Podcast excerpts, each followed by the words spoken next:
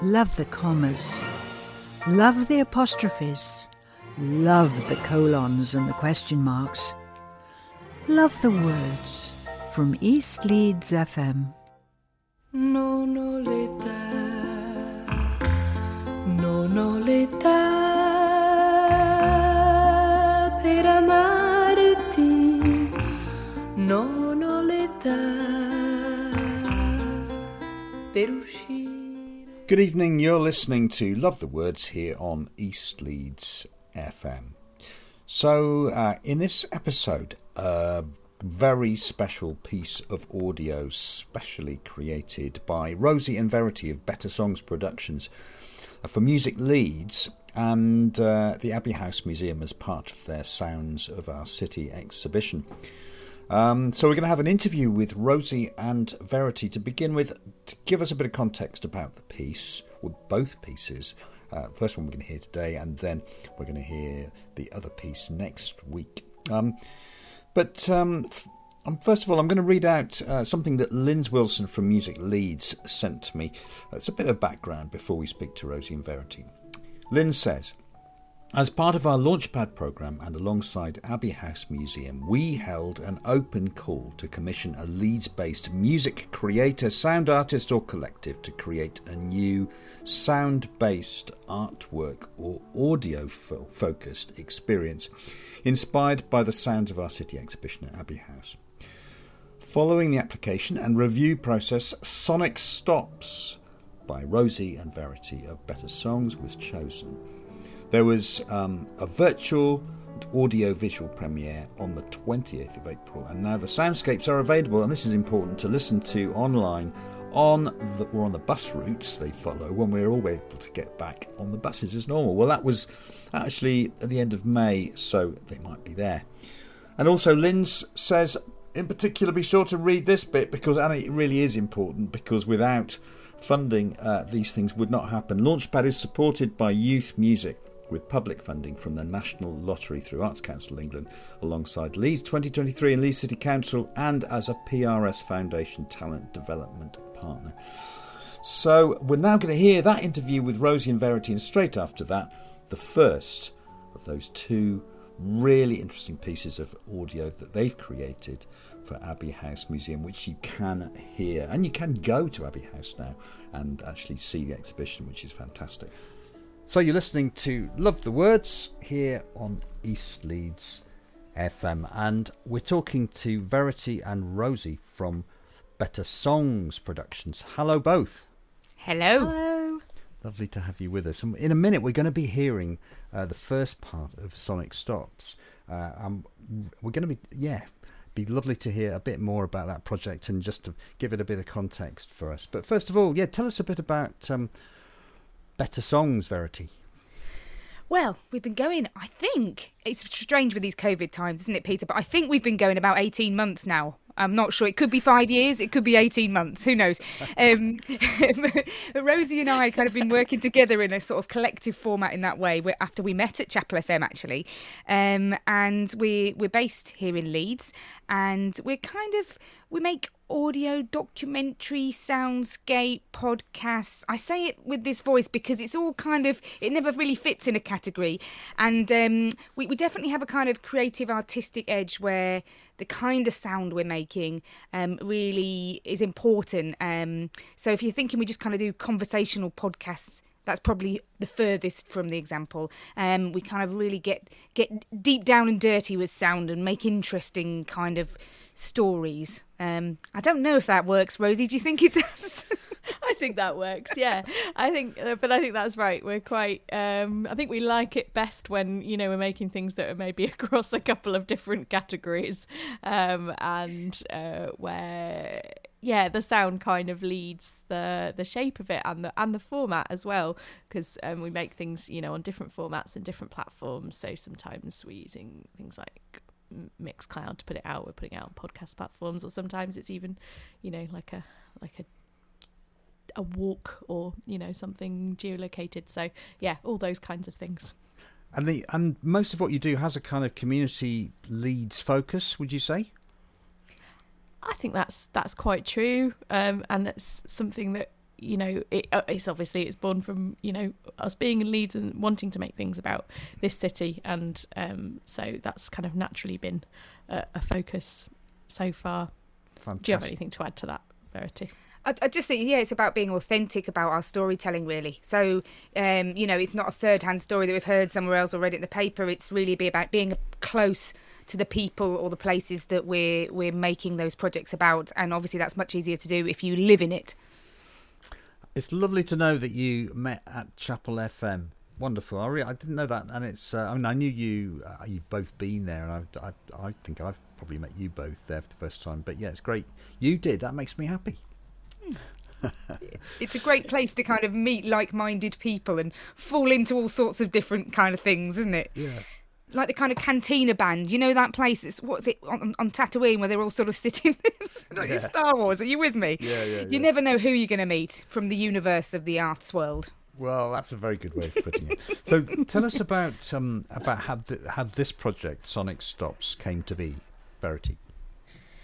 Well, a commission opportunity came up from Music Leeds and Abbey House Museum, as you well know, Peter. And Rosie and I sort of chatted it through as we... Oh, I'm so sorry. That's my dog growling at somebody. Rosie and I chatted it through... Oh. Don't worry, this is good audio. It's live radio, yeah. Yeah. Oh, typical. I love it. Let me go and shut the door. Rosie, you take over while I shut the door and deal with the dog. I'll take over, yeah. So, yeah, this is a response to a commission from Music Leeds that is... So they were asking for responses, audio responses to the Sounds of Our City exhibition at Abbey House Museum, which is all about music in the city through the ages. And so it was quite an open brief. You could make kind of any sort of audio format and any kind of response. And so the way that me and Verity decided to approach it was we wanted to create a journey across Leeds that picks up elements and materials from that exhibition and sort of places them in the city so that you experience the sounds of the stories in the context of their place. And the way that you do that is via two bus journeys, so the number 2 and the number 50A, which went south to north, south to north and west to east across Leeds. And I know when Verity returns, she'll want to say a bit more about buses, because it's been a big passion for both of ours. But yeah. We always say that we never really thought part of our job description would be getting out the bus map of Leeds and kind of like looking at routes, but we did do quite a bit of that at the start, didn't we? Extensive bus research, I would say, yeah. Well, it's a great idea. And the reason for the listener why Verity said, as you well know, about that tender for you know, commissions and stuff, was that I applied with Dave Evans and we didn't get it. But congratulations to you both. It's very magnanimous of you, Peter. Thank you. I didn't know. No, it's true. Mind you, we are taking on what we proposed in another way. So it's always good applying for stuff, because even if you don't get it, it leads to other things. And so that's what's happened. So that's a good story. But enough of me. Let's get back to you, and the buses. So Verity, yeah, how did this? It's a very good idea and a great holding form for what you intended to do. So tell us how you had the idea. I think it was really inspired by Rosie's work on doing audio works, and that was very prevalent at the time during lockdown. A lot of people were getting into them, but we realised that Leeds is so vast and has such a sort of geographical spread out kind of list of musical landmarks that doing it on a walk really couldn't do it justice, and we really felt passionate about including as wide a range of communities as possible, you know, not just having it in the city centre, you know, sort of a mile walk round there. So I was sort of racking my brains of how you could kind of widen it in the audio walk format, if you like, and a bus seemed like a sensible idea, although I'm not sure Rosie thought a bus was a sensible idea at the start. But yeah, so it had its challenges, which was part of it was a bit of a love-hate thing, wasn't it, really, Rosie? The challenge to fit things in real time and, you know, make things last for a certain period of time and transition into another area from one. So you didn't have quite the amount of freedom you would have in a normal audio piece, but that was quite exciting after a while. Like, how am I going to make this work, and how am I going to sort of fuse those communities? And I really felt it, can't it, having limitations? I think, you know, it is, and it is that you go, oh well, I've got this amount of time, and the bus is, you know, or going past this point at this time, so you know you've got to make it work with that as well as how you want the piece to flow. So it was really interesting and challenging at times, but also, you know, made us make, you know, it makes you make interesting decisions, I think. And it's a great, sorry, Verity, it's a great exhibition, actually. I think it's probably still online, isn't it? But it's actually still online and in real, so you can go and visit it, and you can hear this piece as well in the space. So there's, I'll mention a few more ways at the end where how you can, you know, listen to it as well as here right now, but you can hear it in the exhibition space at the moment too.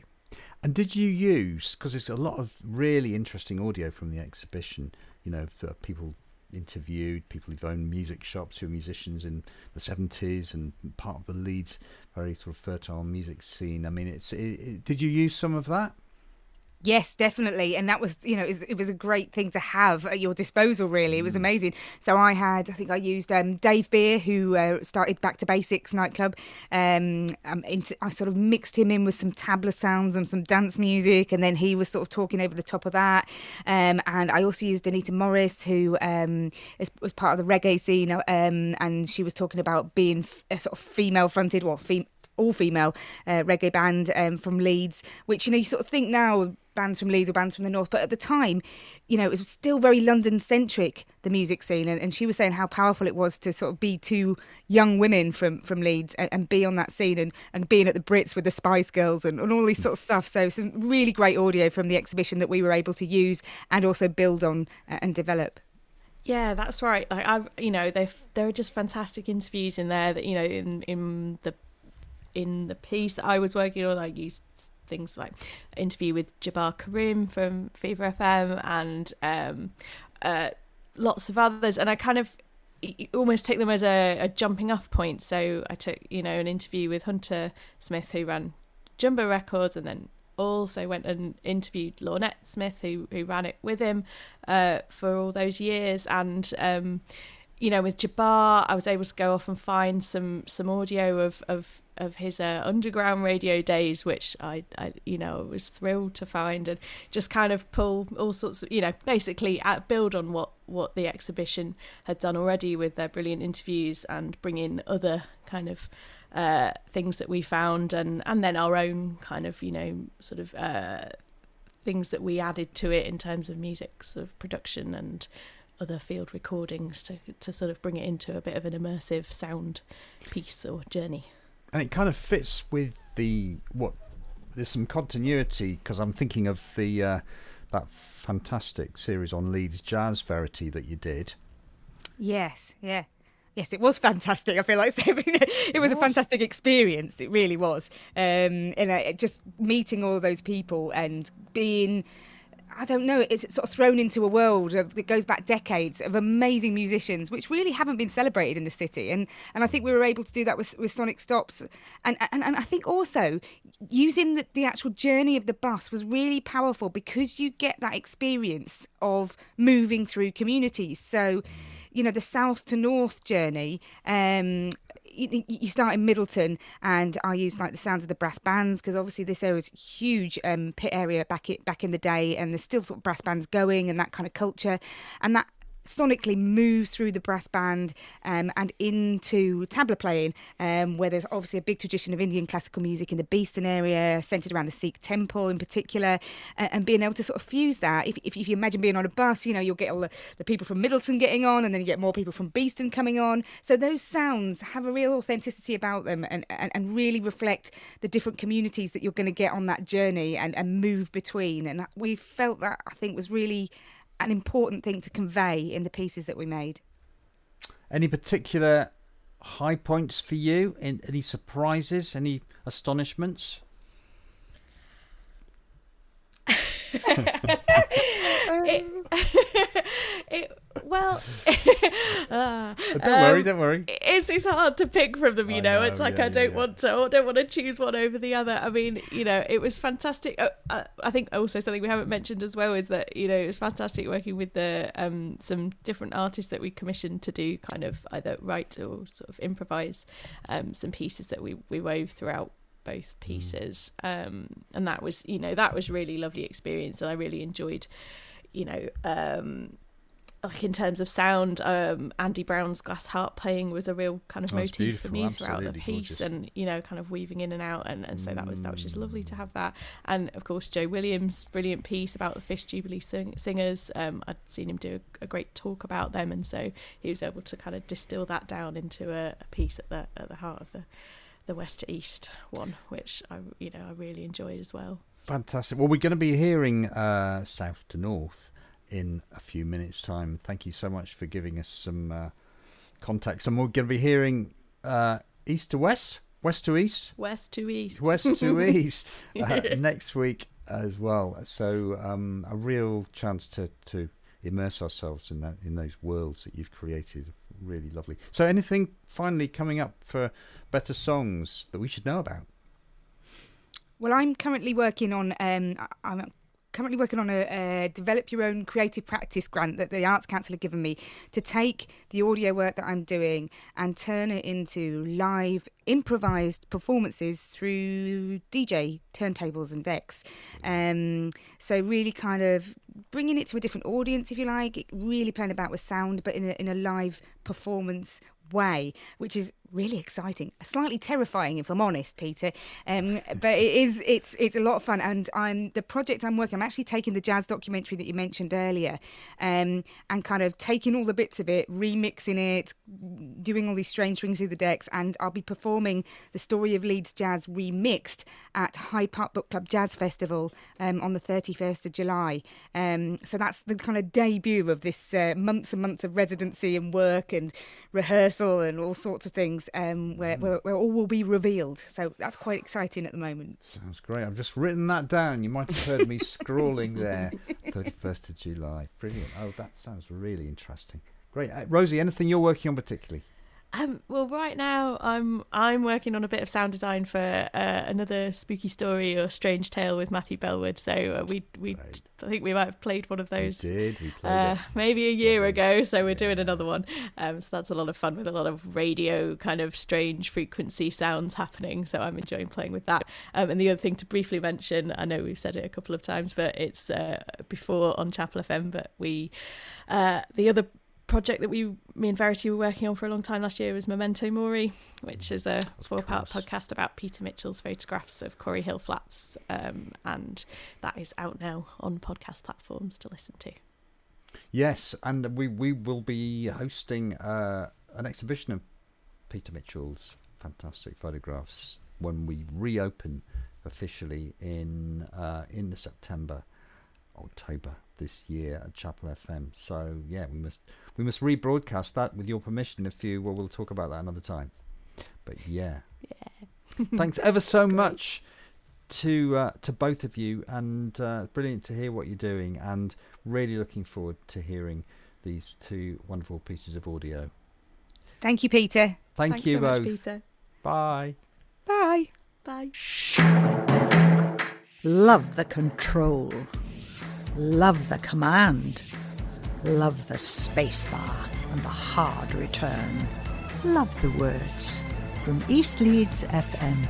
Come back the way you are and get down. We are what we are now, we are found. To the sound of the bells and the guns, we've taken all our vows, we are found.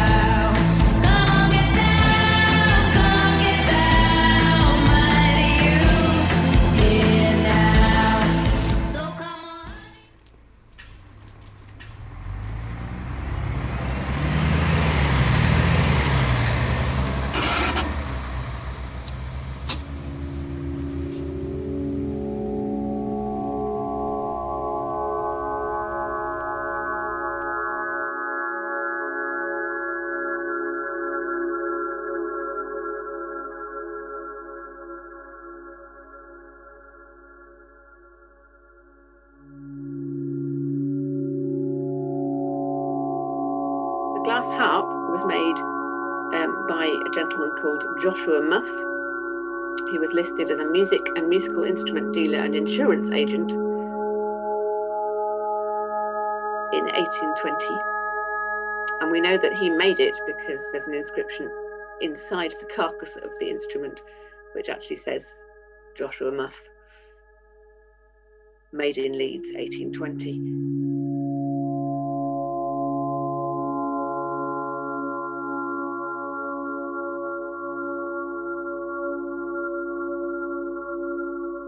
It's an unusual instrument and it works on the principle of graded glasses that you have to make vibrate with your finger, sort of rubbing around the rim, which people may be familiar with from having tried this with their wine glass. And it produces a sort of very, sounds a bit like something slightly electronic and sci-fi.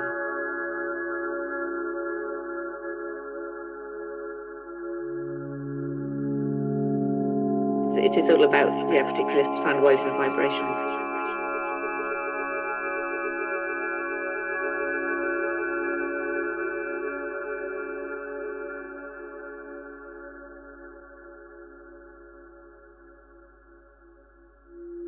This particular item was purchased in 1953, but also around the 1950s is when the music shop was being built in Abbey House in the street. It was the Mark Dearlove shop, and that came about in 1952. At Kirkstall Abbey Museum, Leeds, you can see a fascinating collection of shops and craft workshops which have been erected in a maze of cobbled streets and alleyways, guaranteed to take you straight back to the early days of the last century.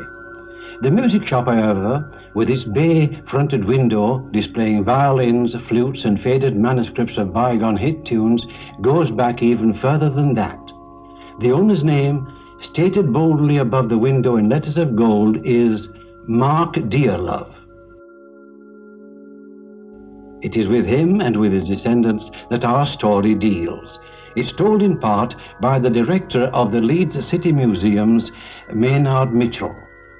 Well, this isn't a very large shop as modern shops go, but in the 18th and 19th centuries they were roughly about this size, that is about 24 square feet.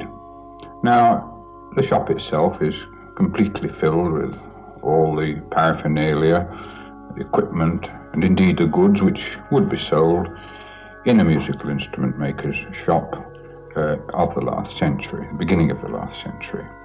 At the back of the shop, this is bench where all the tools necessary for the making of violins are displayed. In the shop itself, there's an ornate counter. There are harps, double bass, music stand, music stools, and the like. But it's the shop window itself with its golden glow which particularly attracts people.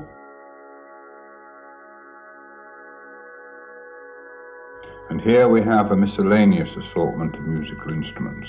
Thus there are cellos, violins, violas, clarinets, oboes, cornets, even a piano practicing keyboard.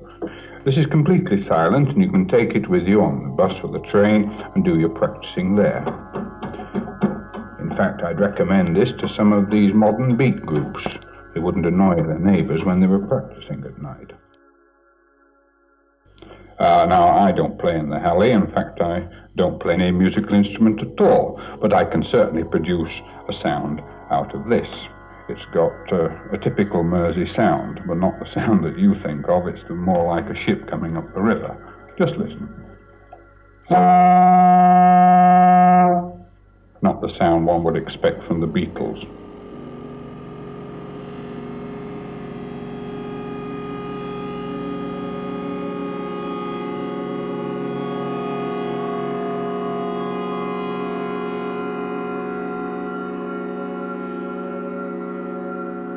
But all the stringed instruments, including the cello and double bass, were actually made by two men, for Mark Dearlove, who founded the shopping brick at Leeds in the year 1770, and his son, Mark Williams.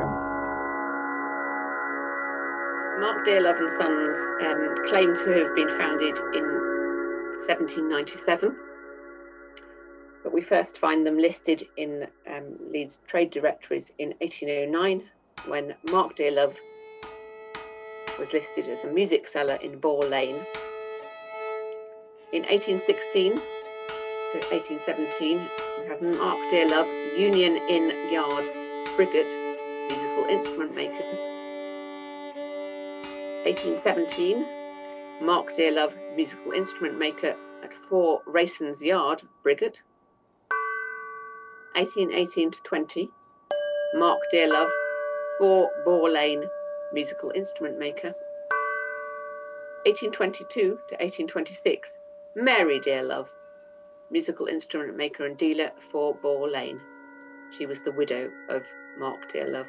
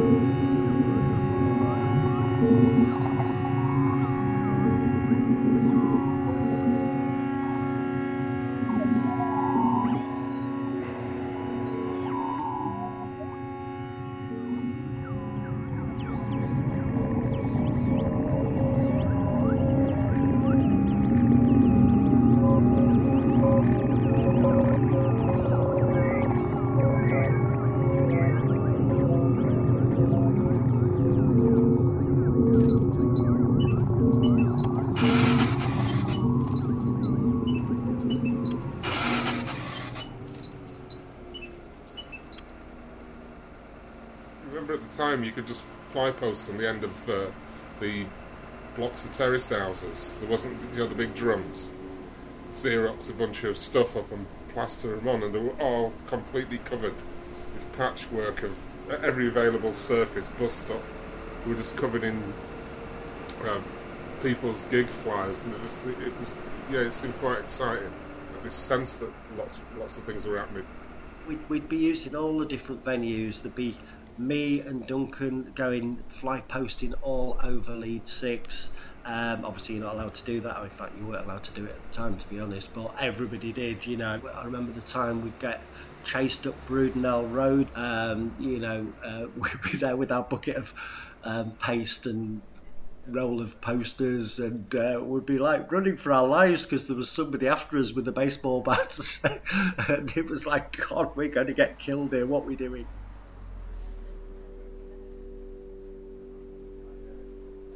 You basically plan your whole week and weekend by just things you'd see on the walls. There were the big posters for like the new Oasis single and things like this, and big gigs, but you got all these little sort of tatty photocopied ones. Yeah, it was like your diary. You didn't need a diary, you had cops and robbers.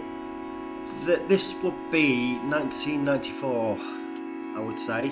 And at that point you looked around and you saw all the bands that were playing in that area, and it was just an incredible time. There was so much going on, and I think Leeds has always been like this. It's always been very, very eclectic.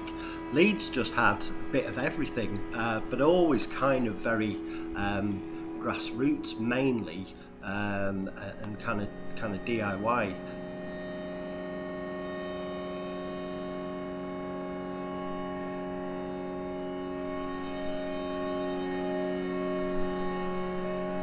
All these house gigs. It was 97. 97 Brudenell Road. Yeah, they were just called 97. Are you going to 97? Then there was 17 and stuff. They had a really big back garden in Leeds. All the houses just had numbers. And then 120 Rats, and they used to have all sorts of groups. I think it was Tuesday nights.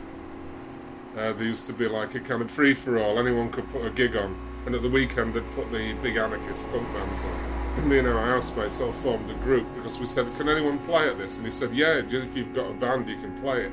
So we formed a group with just the express purpose of playing a gig at 120 Rats.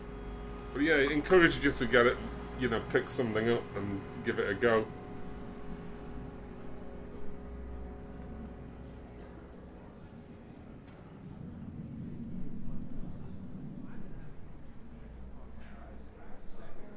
In the early 90s, my parents were working there as what you used to call steward and stewardess, or, you know, landlady and landlord. In that period, you start to bring in alternative kind of events. I'm Nathan Clark from the Brudenell Social Club in Leeds, and I do most things there. So I was walking down Queen's Road and, you know, I always passed this place and it was always so, I don't know, and it was at the back of a car park and it was only next door to the Royal Park, but it looks like really interesting and it kind of enticed me in to, you know, and I was always looking for places to play for the band, and so I went into it, and it was the Brudenell that showed me around, and I looked at the concert room and I just thought, wow, this is an amazing space. You know, it's like 400 capacity, it's all really kind of plush, you know, it's got a really nice bar, it's on different levels, it's got a big stage there, and this is right in the middle of Leeds 6. You know, wow, how come this hasn't been discovered before?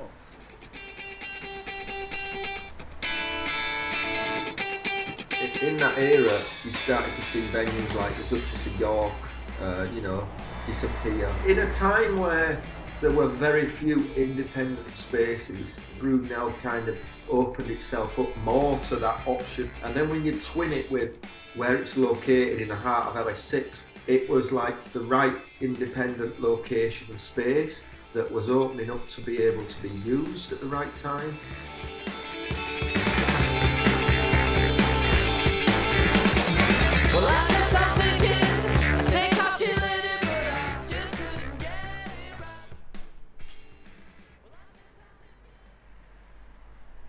The Brudenell, or the streets around Hyde Park, are where I were born.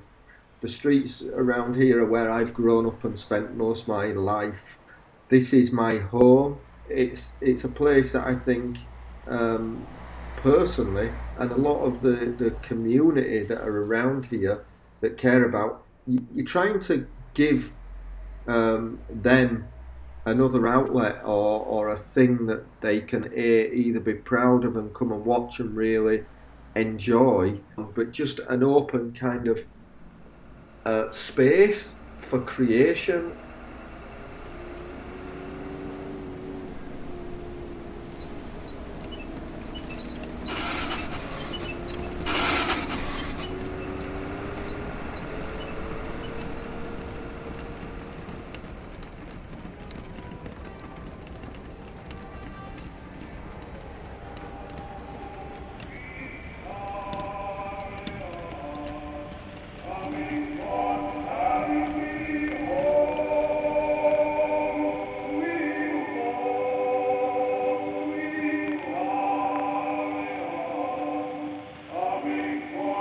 My name is Joe Williams, and I will share some information with you on the fascinating story of the Fisk Jubilee Singers.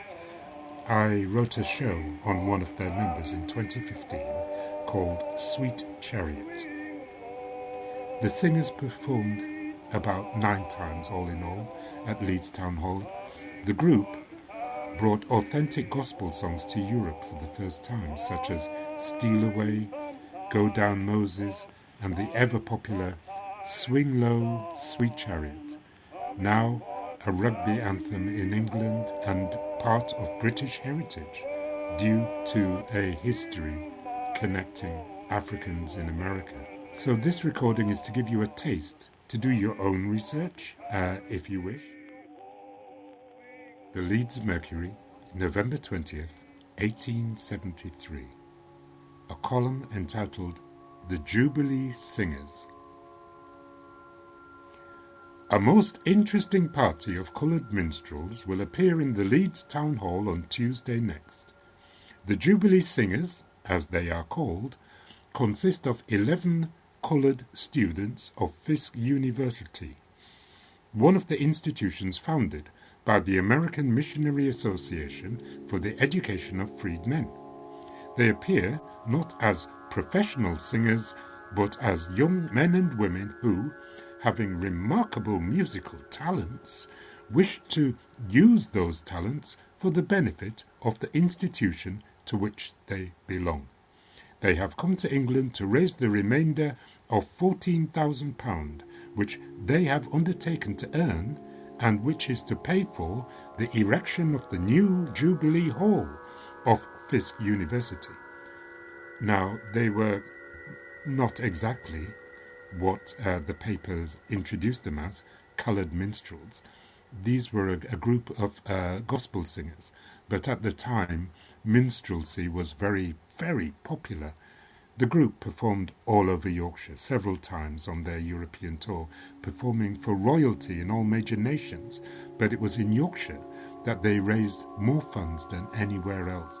And in fact, there is a Wilberforce room created at the Fisk University in honour of Yorkshire's generosity. It has to be highlighted that Leeds and Yorkshire, as well as the rest of Britain, benefited from a transatlantic trade at the time that relied on the enslaved labour of Africans in America and the West Indies. One of the members of the group, Thomas Rutling, is actually buried here in Yorkshire, in Harrogate. He died in 1915, which is why we commemorated his passing in 2015 with the show Sweet Chariot, which was supported by the Geraldine Connor Foundation and performed at the Harrogate International Festival. For that project, I relied on the brilliant research of some wonderful historians from the Diaspora and Stories Research Group, particularly members Alison Edwards and Audrey Doogie. I'm forever in their debt. Thomas Rutling organised successful concerts locally and in other parts of Yorkshire and performed all over the country.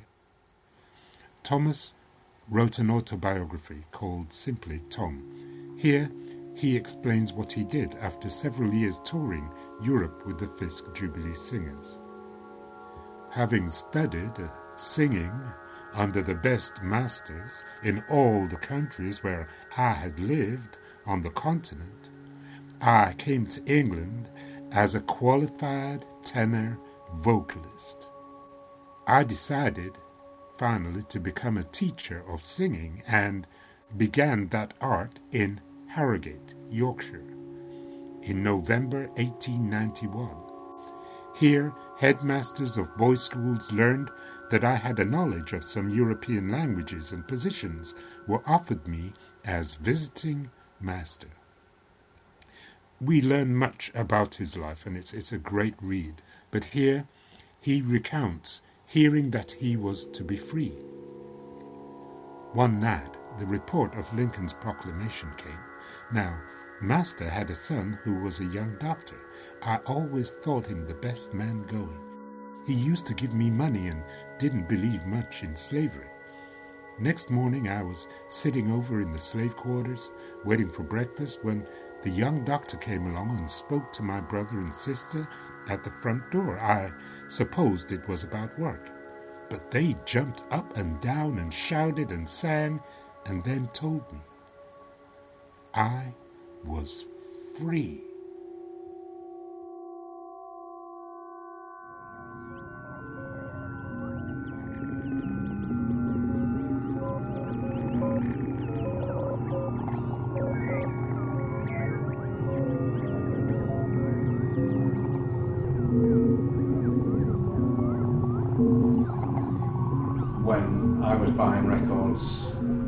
In the 60s, lots of stores gave over quite a large space for music, displaying it, and also booths to listen to it. Valances was one. They had a whole wall, probably 20 listening booths. My first day, I went down the stairs because the record department was in a basement. I can remember walking down the steps, and there was a young man worked behind the counter, and he put the Safari's Wipeout record on, and he staggered it so the whole department just echoed of ha ha ha Wipeout. It was just so funny. My name's Madeleine Croyd. I started work in 1965 at Valances on the Head Row in Leeds. I used to get all the demo records from the record companies. I used to take them home and listen to them. We used to sell them to all the DJs and decided which records to stock. We had a feature in the paper, The Girls Who Could Foretell the Stars. When the Beatles album first came out, they were with the Beatles. I can remember Lenny Lyons going down to EMI in London with a transit van, filling the transit van with Beatles albums and coming back up and people queuing round the Head Row. A couple of guys came in that used to put venues on. They came in really excited one day, Danny and Stuart they called them, and they said, "We've got Hendrix for Ilkley." And they managed to put a show on at the Troutbeck in Ilkley, and we went along with them. But unfortunately, the police stopped it, so the whole place ended up in a bit of a shambles. My name's Hunter Smith. I started Jumbo Records in 1971 and I retired in 2014. When we started, H&B by then were really big, and then there was other shops like Seen and Heard. Valances still had a small record department, kitchens, and then the sort of leftover shops from the 50s that were winding down and things like that. Round Leeds there was tiny little shops here, there and everywhere. Anybody that was interested in more left field stuff found it difficult to get the music, because obviously they weren't stocking reggae, they weren't really stocking good selections of jazz. We specialised a lot in soul and reggae and things like that, where it was never played on the radio, so people needed to hear it. And then punk hit down. But we were just in the right age, because a lot of the punks really like reggae and bluebeat and things like that. And so, late 70s, the shop just took off. You go into a place and you want that kind of familiarity, you want that friendliness. My name is Lorna Smith, and for the greater part of 40 odd years I was a partner at Jumbo Records. So what we found was that the two things were symbiotic. You would play a gig at the university, and then the students would come into the shop and support you. And so, in a way, it worked great as a means of keeping friendliness in the shop. We devoted quite a lot of the walls in the shop to putting gig posters up. And so people come in, they look up on the wall, we sold tickets, they saw the where we were in the St John Centre. For a long period, we had a coffee bar next door, so people would come in, get a coffee, and then stand around chatting on Saturday morning. So, yeah, I was keen to actually develop that sense of community and relaxed atmosphere. Andy Kershaw, well, he was the social secretary at Leeds University at the time. Well, he started to work with Billy Bragg. And I remember he came in and said, "Would you like to put Billy Bragg on in the shop?" And I thought, we kind of thought, how's that going to work?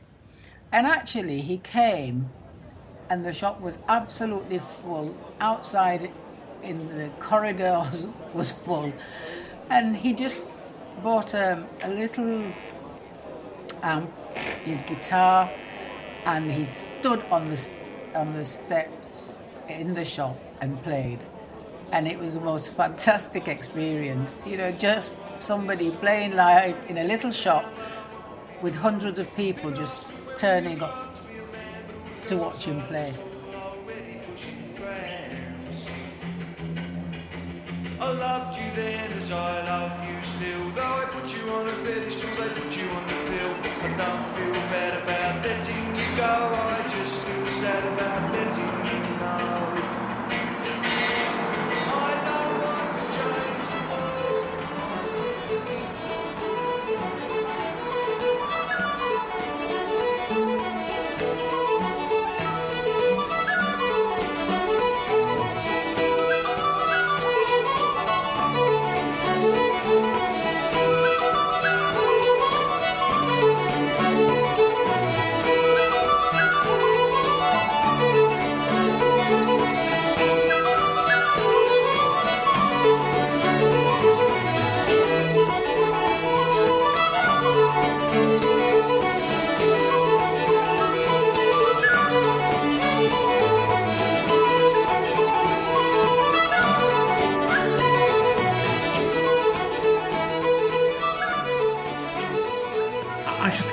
traditional Irish music is something I've been involved with since I was probably 7 or 8 years of age, but it's only probably more in recent times that as I've been more involved with the organisation, it's realised that traditional Irish music, it's just something that sort of seems to pull people together.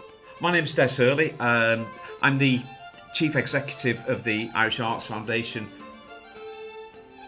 Well, my dad passed away a few years ago, God rest him. He was from County Galway, a place called Middleton, Lottery and Athenry, for anybody who knows that part of the country. Big hurling country as much as traditional Irish music as it was back then. And my mum, she's still with us, and she was from County Mayo, the south part of the country, probably nearest the Roscommon border.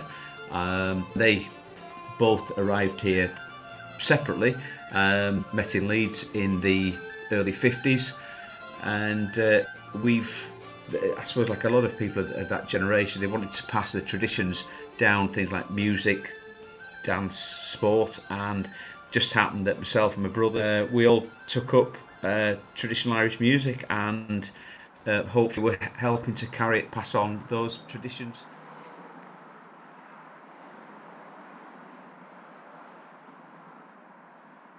We go back an awful long time with traditional Irish music in the city, and I remember my dad, God rest him, he used to say some of the places that you down on, often forgotten now, but down on Hunslet Road coming into town, they would have been places where the Irish community would have socialised. Traditional music sessions would have gone on in those sort of places. Anybody who's familiar with the geography of Leeds, coming into Leeds from down the Chapeltown Road and the Roundy Road area of town, all those public houses down there, a lot of them obviously have been pulled down now. Many of those pubs, even during the week, would have had Irish music, whether it be kind of the country and Irish side or the traditional Irish music side, and then obviously just only a couple of miles further from there, going back many years after post-famine, the area around Richmond Hill, which is known as the Bank there, and I suppose as things have evolved, that's the area of the town where the Irish Centre was built back in 1970.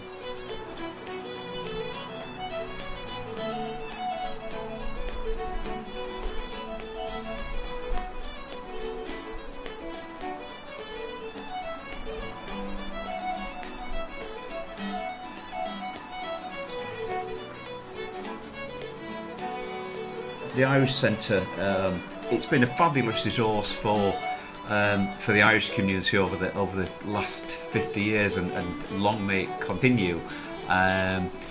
From my point of view, I started playing in the early 70s. I was the youngest, and there was about 10 of us, and all our parents. My dad played the flute a little bit, and other good friends, big lifelong friends. Dad played the fiddle. They were basic musicians who'd learnt the music by ear, and they were wanting to pass the tradition on to their children. And we were going up to the Irish Centre for lessons on a Sunday afternoon, and teach John Ferguson, who was parents at the Regent Hotel. John sort of took us all under his wing. As a Cayley band, we were probably like 11, 12, 13, but we actually had the audacity to go to win the All Britain Championship, and for 2 years on the bounce, we actually went to Ireland and won the All Ireland Championship as the junior Cayley band, and even now there's been a couple of reunions in recent years. And we're all sort of in our 50s and early 60s, and we're still known as the Leeds Junior Cayley Band.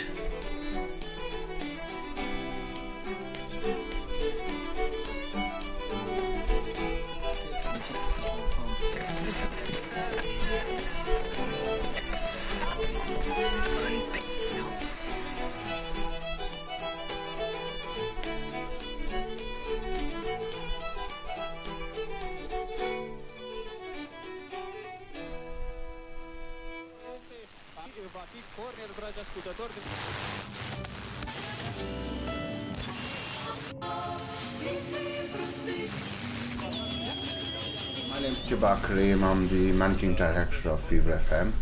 It started back in the summer of 1989. Previous to that, I was a DJ in the nightclubs from college days. And a bunch of Asian people got hold of me and said, look, you're the first DJ we know. Could you do something about music for the Asian community? I knew a person in Chapeltown, Hopper, and he was good enough to help me with the transmission. So we launched by September 1989, and we went at an underground station called Abni Awaz, which means other voice. People of Leeds and West Yorkshire, you gotta be witty to come against me and Gunny. Radio Abni Awaz, P.O. Box, HP22, Leeds LS6. Now the next dedication is coming from DJ Gunny himself, the man called Gunny. Yes, who man can come and test DJ Gunny and DJ Jab Jab, because we're ruthless, we're reckless, we just spin on the decks like no one's business. Of course the authorities weren't happy about it, but then at the same time we were just students that loved music, and we found that within a month or so one of the persons asked me to announce a funeral. Now, in the Muslim community, a funeral is held within 24 hours of someone passing away, and we announced it throughout the evening on that night.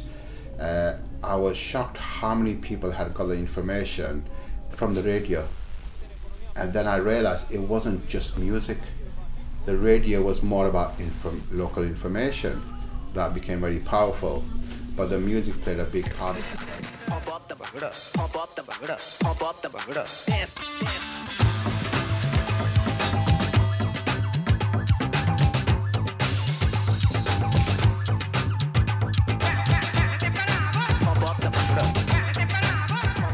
How are you tonight, Praveen, Ruxana and Sulma? I hope you're dancing to this. It's dedicated to us from you and Baljit.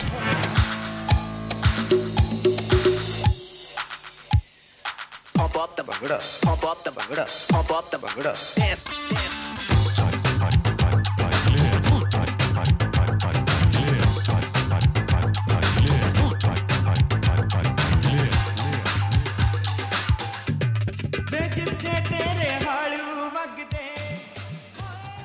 And we never looked back, really.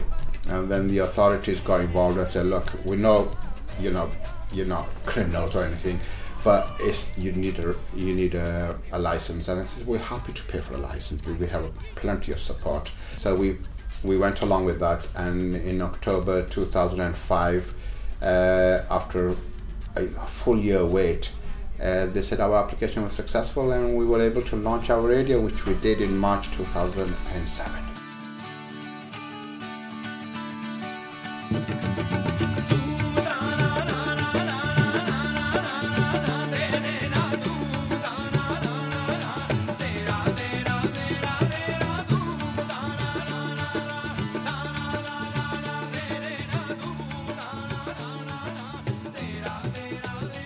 Hi, my name's Aisha Iqbal Khan. I'm a journalist, a broadcast journalist working currently for BBC Radio Leeds. Now, my relationship with Fever FM and also my own radio journey started back in 2009 when I was organising a fundraising event, popped into the Fever FM studios and Jabbar kindly invited me onto a show to speak to him.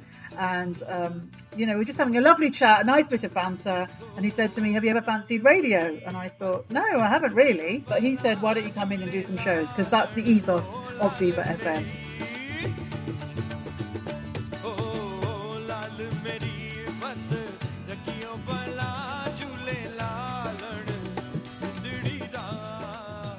My own musical tastes are very eclectic, and I do and always have listened to a lot of Western music, and I liked kind of fusion sounds. One artist that I kept playing over and over again, Punjabi Hit Squad, for example, who are a big Desi Beats band from the noughties, the late 90s into the noughties, and that's kind of my era, and they do combine very much kind of Western beats and kind of rap with Punjabi lyrics. I personally love Sufi music, like Qawwali. It's called Qawwali. Is a very, very beautiful type of music that comes out of the subcontinent. It's devotional, something that is sung in praise of God, but then it's been adapted over time I always found that amazingly spiritually uplifting, as well as musically just really, really enjoyable. So I did a lot of shows where I would play a lot of Sufi music and Sufi-inspired music.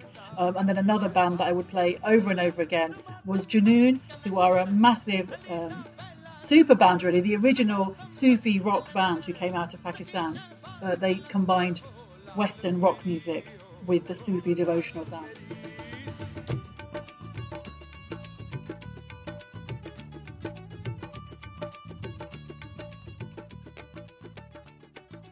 Some of the most special times I had when I was involved with the station, every year we would have an open day and we would literally get hundreds of people coming in just to visit, and they would be asking for the presenters by name, and you built up a really personal relationship with your listeners. And even when I was presenting shows again, we used to get so many calls coming in to the studio, and it just goes to show that it is a beloved part of the community.